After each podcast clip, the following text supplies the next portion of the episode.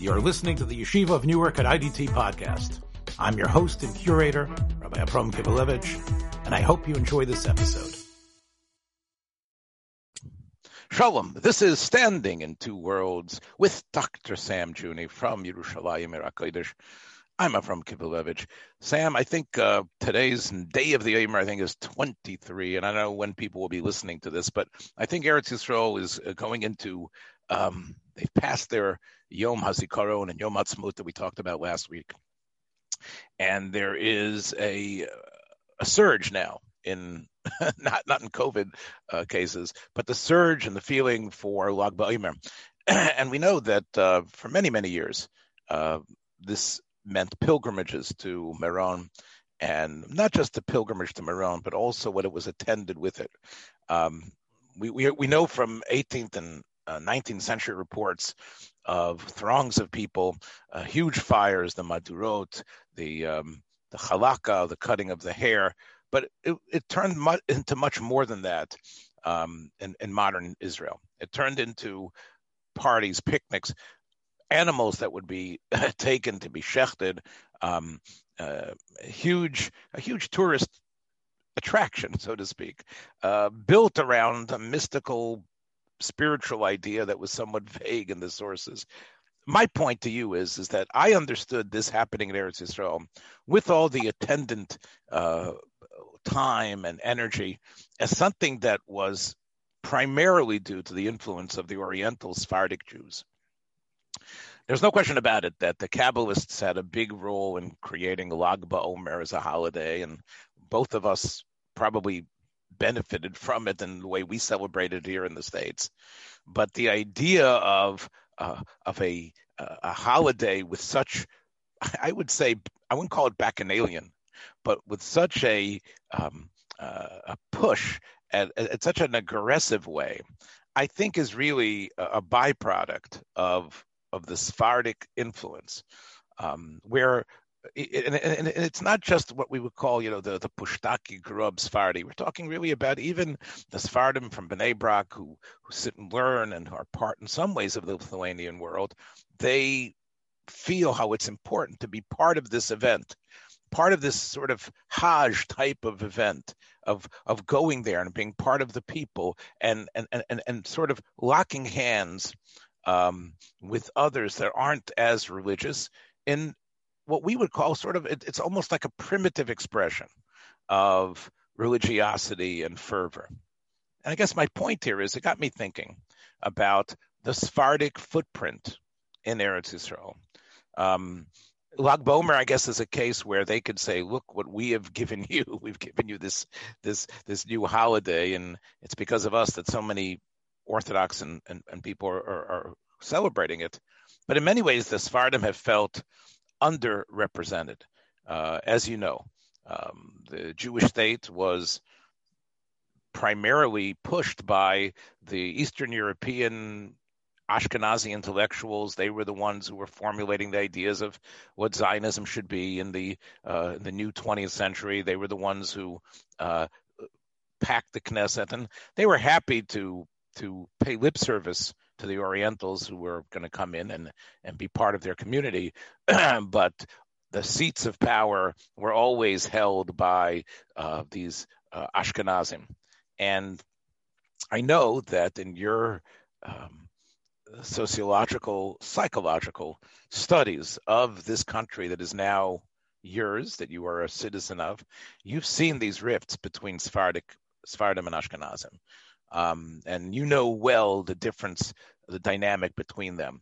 So I think in this period of sort of Sephardic ascendancy, I think it's time for you to give us your take on the differences between the Sephardic and Ashkenazi culture. And Sephardim suffer from an inferiority complex. Period.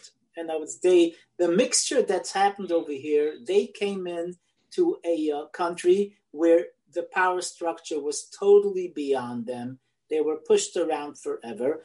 And their way of life and their scholarship and their perspective on the holy books was denigrated. There's no question about that.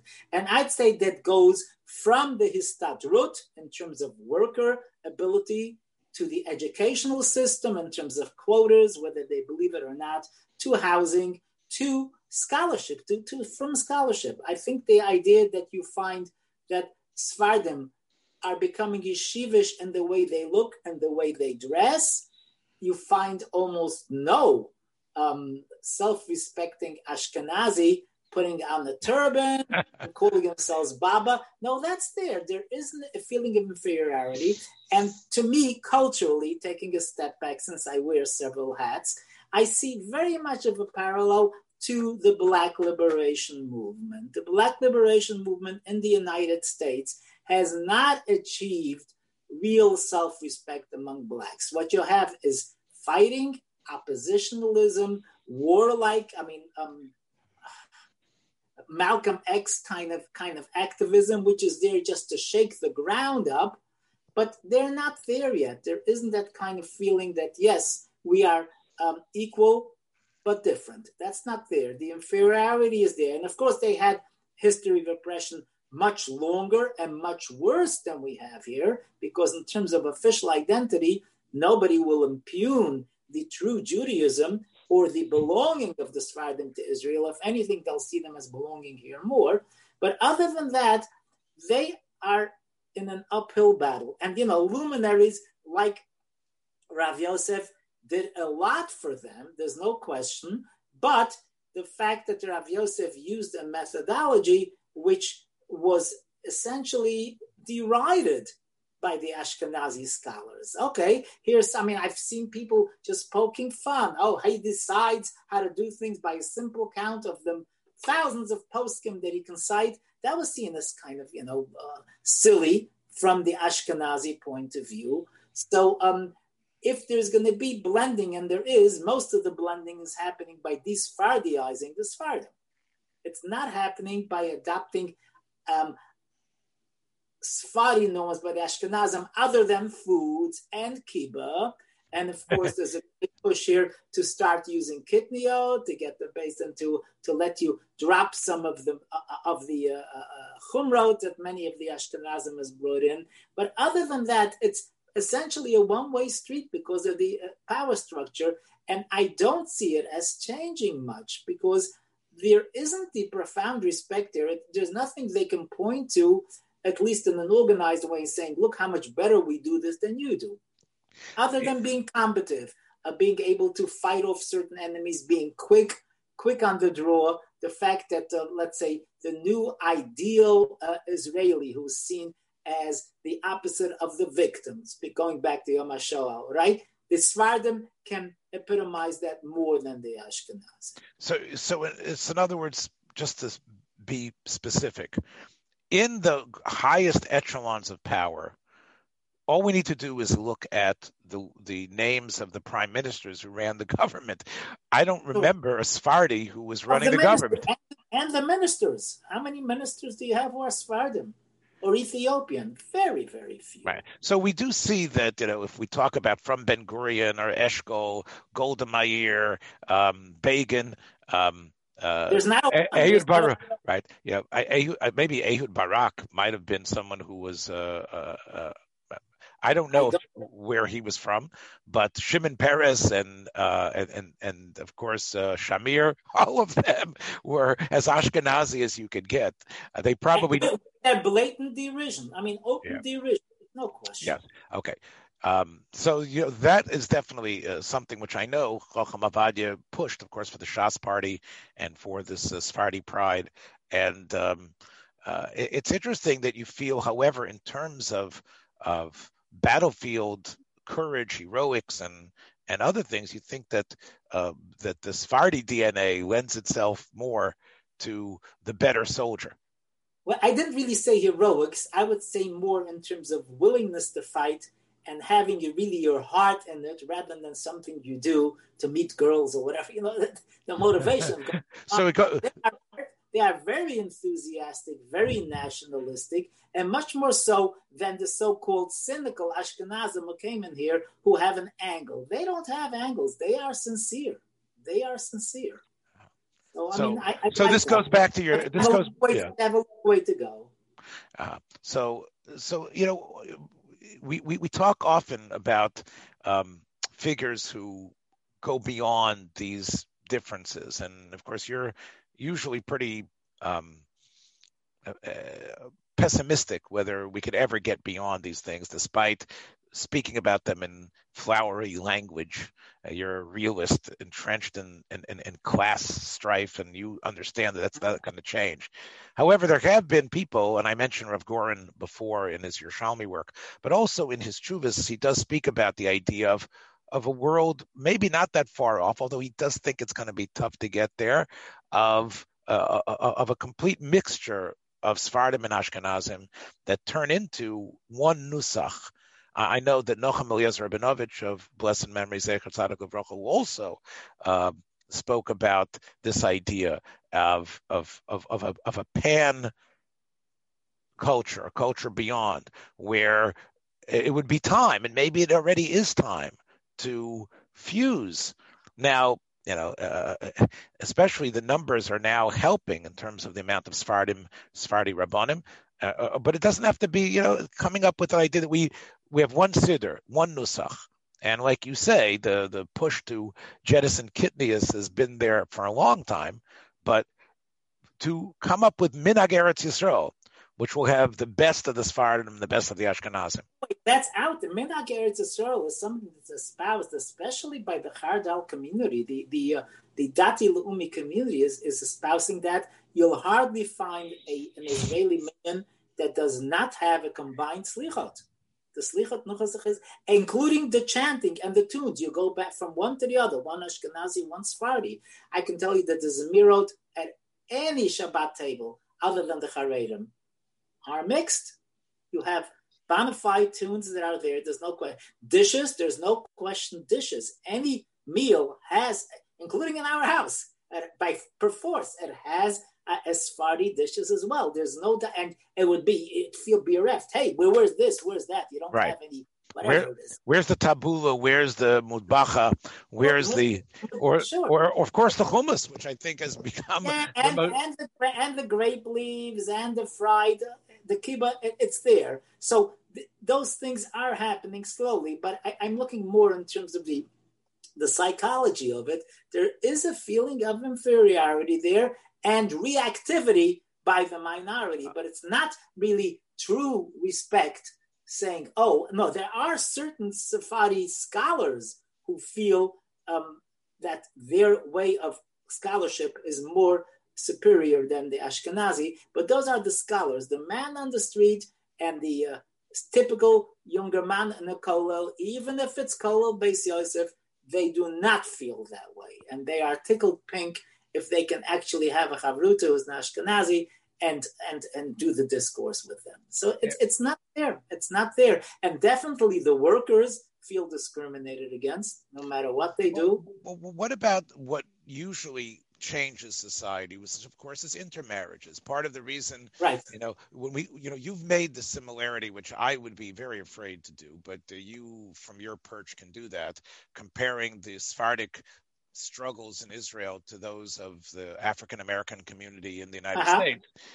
And you know one of the things that led to the most intense um, uh, putting down of the african american community was the threat of miscegenation, of marriage, of intermarriage between blacks and whites, and this is what what, what would stoke the fear and, and, and really uh, generated the Klan's power in the South. Okay, that's not true in Israel. In Israel, is, is there something from what you've observed where there's been no, we don't marry into Sephardim. The Sephardim well, don't marry, intermarry no, with each no, other. No, no, is intermarriage going on? And again, I see it as a much in a much lower way, Ethiopians. In other words, you see some intermarriage going on. You see many more Sfari Ashkenazi. Yes, there are hybrid couples, a lot of them. So won't that, are, won't, won't that? I also want to say, you're mentioning intermarriage. There's another feature, and that is school integration. So definitely in the public school system in Israel, there is an erosion of the class system simply because you're growing up with these people and you know them in a very uh, personal way. But um, and, and, I know there's been a lot of resistance to integration in the Haredi oh, system. Yes. Not only resistance, I would say disgusting uh, behavior on the part of there was a girls' school scandal that happened a number of years ago. Sure.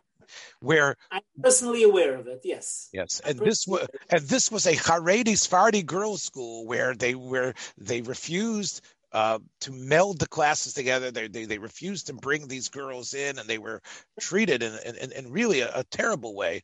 And um, yeah. basically, what was happening is that the Sephardim were then assuming the role of the segregator, saying some Sephardim are not Sephardi enough, or are not fitting enough, and we are better, and we're almost good enough to blend into the Ashkenazi, although based on the whims of the Ashkenazi school administrators. But, but so I have to say that from the secular point of view, based on the general school system, that is a harbinger of integration that's happening, and definitely the army experience. People come out of the army experience with much less bias and much less, and from the Sephardi side, much less antipathy towards the Ashkenazim because they're in the trenches with you. They are being you know beat up at um, at the basic training. They have the same experience. I would say, unfortunately, that the more um, uh, uh, scholastic and the more Haredi, and those are two. When I say scholastic, I'm including um, university positions. You know, the uh, positions, the um, amount of professors there doesn't have a, a, profile that's so different than what happens in the among the Knesset members. But at the bottom level, the uh, school system, the common school system, and the army are major forces of integration, as they are with Black Americans in the United States. You serve with a Black comrade, you lose a lot of your um, racism and a lot of uh, your antipathy. But I think it's it's still uphill. We're not there. We're not there. And and and, you know, and despite it's almost like you know, starting from where we stopping here from where we started, um, it's almost like it's okay for a Lag BaOmer to sort of like taste some of the Sephardic wildness, but then afterwards the the cave closes up, and then we go mm-hmm. back to our own personalities again. We go back to to our own prejudices again.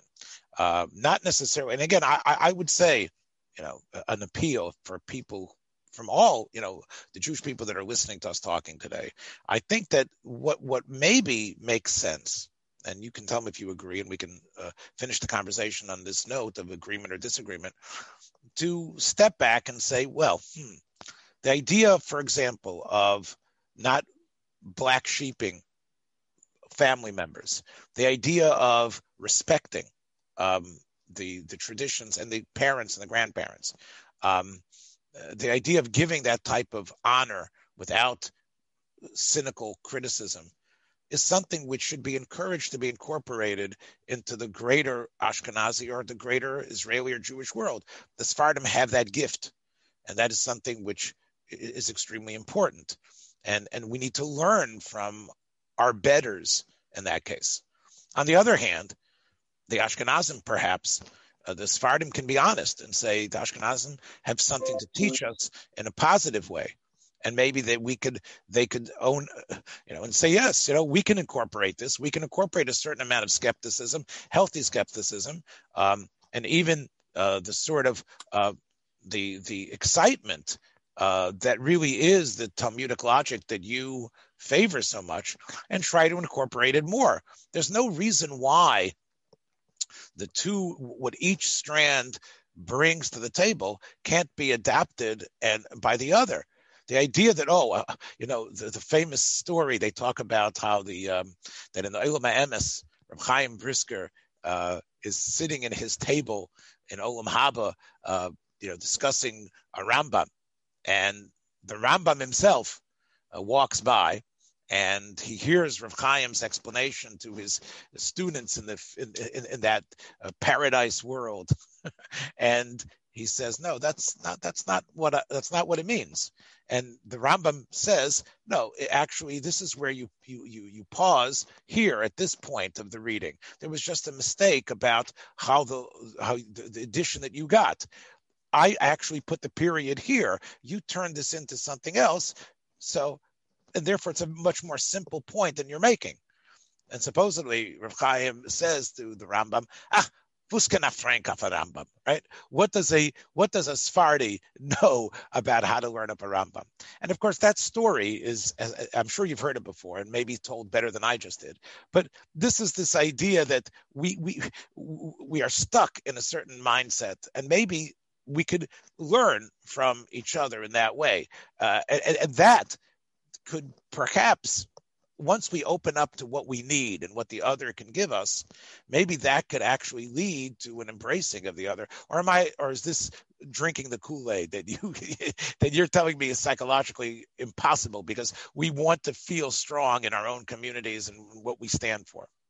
So I, I, if to say impossible, think of it this way. Think of it more like a, as it like limits in math or an asymptote. It's definitely a goal that's worthy to get towards, especially in terms of um, you know the, just to be. I'm still under the Shoah pall. Um, you know, after all the horrible things that have happened to Jews, a commonality among Jews seems to be a very positive value that we should strive for, and I think we're going to get closer to it.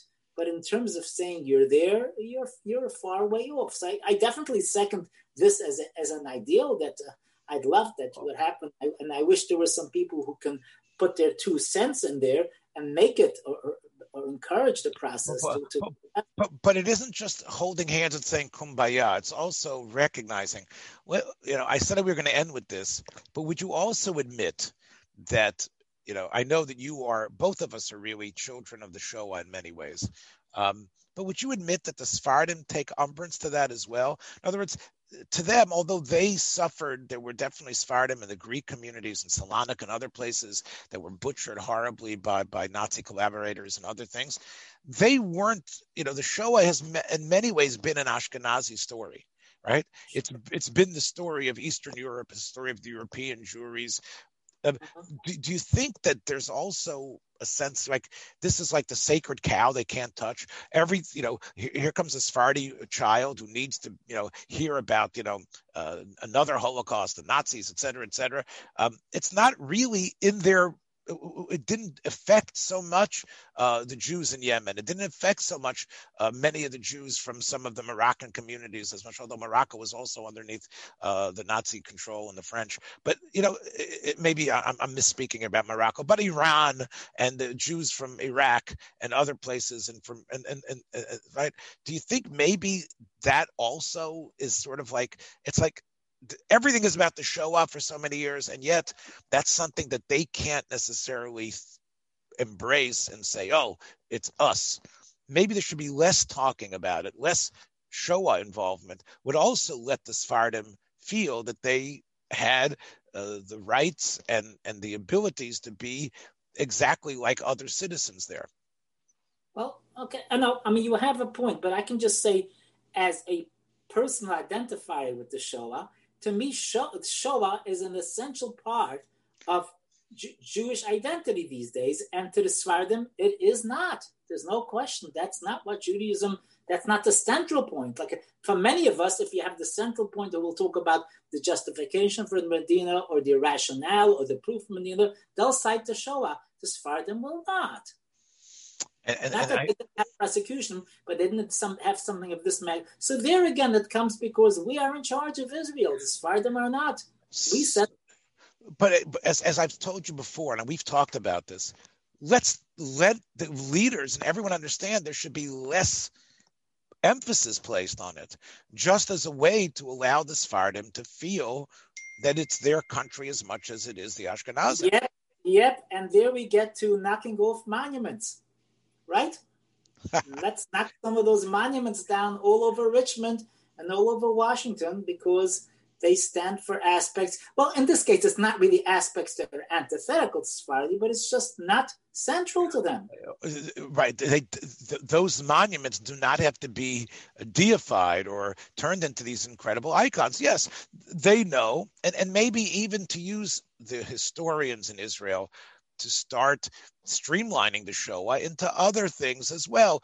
The Sephardic persecutions, where the Sephardim, from whether it's the Almohad massacres, and, and this way, I think we need it. Put this way, education, um, propaganda, all these things are methods of smoothing things over. And, and, and unless major work is done on that, and that means toning down a little bit of Yom HaShoah as well, and, and, and the Shoah mentality, the Sephardim are going to feel that, you know, they need to clap and be involved and, and agree, but it's not their story.